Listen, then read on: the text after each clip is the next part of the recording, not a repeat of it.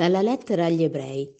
Fratelli, anche noi, circondati da tale moltitudine di testimoni, avendo deposto tutto ciò che è di peso e il peccato che ci assedia, corriamo con perseveranza nella corsa che ci sta davanti, tenendo fisso lo sguardo su Gesù, colui che dà origine alla fede e la porta a compimento.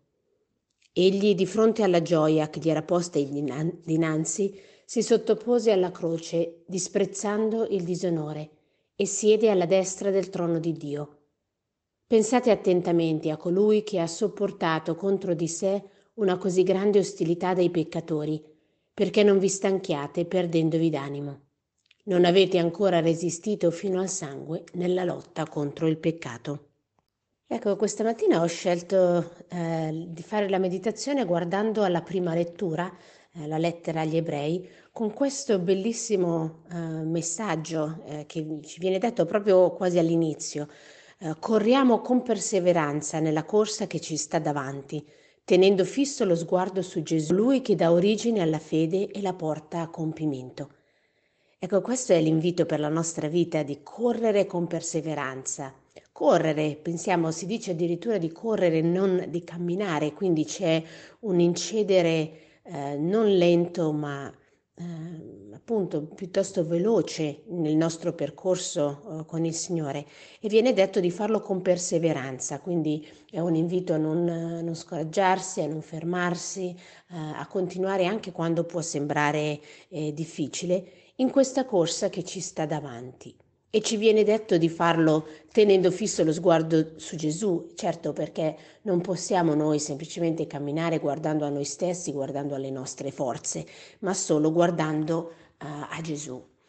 Quello che mi ha colpito è um, anche come questo invito, questo invito a correre con perseveranza, viene partendo però da uh, due o tre condizioni che vengono date all'inizio. Eh, la lettera inizia: fratelli circondati da tale moltitudine di testimoni.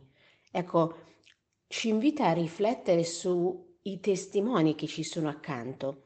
Nel mondo, nel mondo in cui viviamo, eh, sembra che non ci siano in realtà molti testimoni, ma in realtà eh, ci sono. Chi, chi è il testimone? Il testimone è colui che ha visto e, e che quindi rende testimonianza, appunto conferma quanto eh, è avvenuto. Eh, il testimone è usato molto mh, nel contesto e nel sistema giudiziario, viene usato per provare eh, eh, quanto si sta cercando di dimostrare, sia esso eh, nell'accusa o nella difesa. Quindi il testimone dimostra la, la validità che eh, dimostrare. Ecco, il testimone nel cammino di fede dimostra la validità della fede.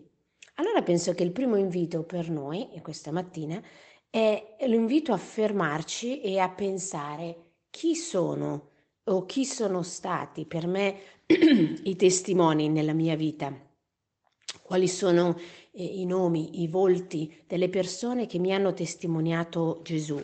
Ecco, io penso per esempio ai miei genitori, penso al mio padre spirituale, eh, penso alla mia catechista quando ero adolescente, eh, ora aggiungerei anche le mie consorelle, ma aggiungerei anche le persone che il Signore mi dona di accompagnare nel cammino di fede. Eh, ecco, proprio il loro cammino mi testimonia l'esistenza e l'amore di Dio. Ecco, tutti questi sono testimoni che mi avvicinano a Lui. Allora, questa mattina, come primo passo, eh, sicuramente proviamo a pensare chi sono questi testimoni nella nostra vita personale. Ripeto, sia nel passato, ma sia anche adesso. E poi ecco la lettura continua, quindi circondati da questa moltitudine di testimoni, avendo deposto tutto, tutto ciò che è di peso e il peccato che ci assedia. Ecco, per correre con perseveranza, come abbiamo detto all'inizio, dobbiamo deporre tutto ciò che è di peso e il peccato che ci assedia. Quindi le preoccupazioni, le ansie della vita. Eh, ecco, il Signore ci chiede di deporle, di mettere questo giogo sopra di Lui, non tenerlo sopra di noi, di fidarci, di affidarci a Lui, deporre questi pesi, questi pesi fisici, questi pesi morali, queste eh, ansietà che ci disturbano nella nostra vita. Questo è il peccato che ci assedia. La nostra coscienza ci parla, ci indica ciò che è bene e ciò che è male. E spesso ci capita, come diceva San Paolo, di fare il bene, di non fare il bene che vogliamo, ma di fare il male che non vogliamo.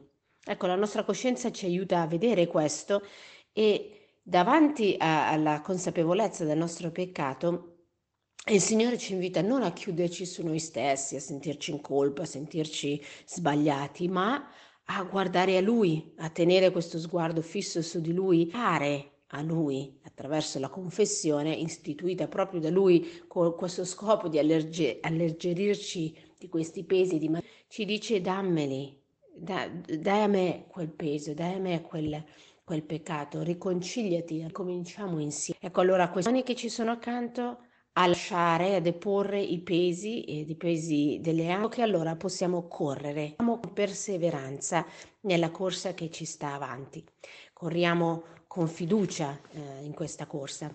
E allora voglio concludere, oggi la Chiesa ci dà un esempio straordinario di un santo che ha fatto proprio questo, San Giovanni Bosco, eh, un uomo che ha lasciato da parte anche una carriera che poteva fare, sia una carriera eh, civile ma anche una carriera ecclesiastica, per curare quelle che definiva i suoi ragazzi. Un modello educativo incredibile, tuttora valido, di amorevolezza e di fiducia, eh, portato avanti sicuramente dai, dai salesiani, ma tanti anche che si ispirano proprio al modello di, di Don Bosco. E allora anche noi, ispirati anche da un testimone come lui, vogliamo eh, oggi davvero correre in questo cammino eh, della fede, vogliamo lasciare indietro quello che eh, non ci, non ci appartiene, perché il Signore desidera che lo lasciamo dietro, lo deponiamo, e invece guardiamo e confidiamo in Lui. Allora vi lascio proprio con una frase attribuita a Don Bosco, eh, che penso sia un bellissimo augurio per la nostra giornata. Camminate con i piedi a terra, con il cuore abitate, abitate in cielo. Buona giornata.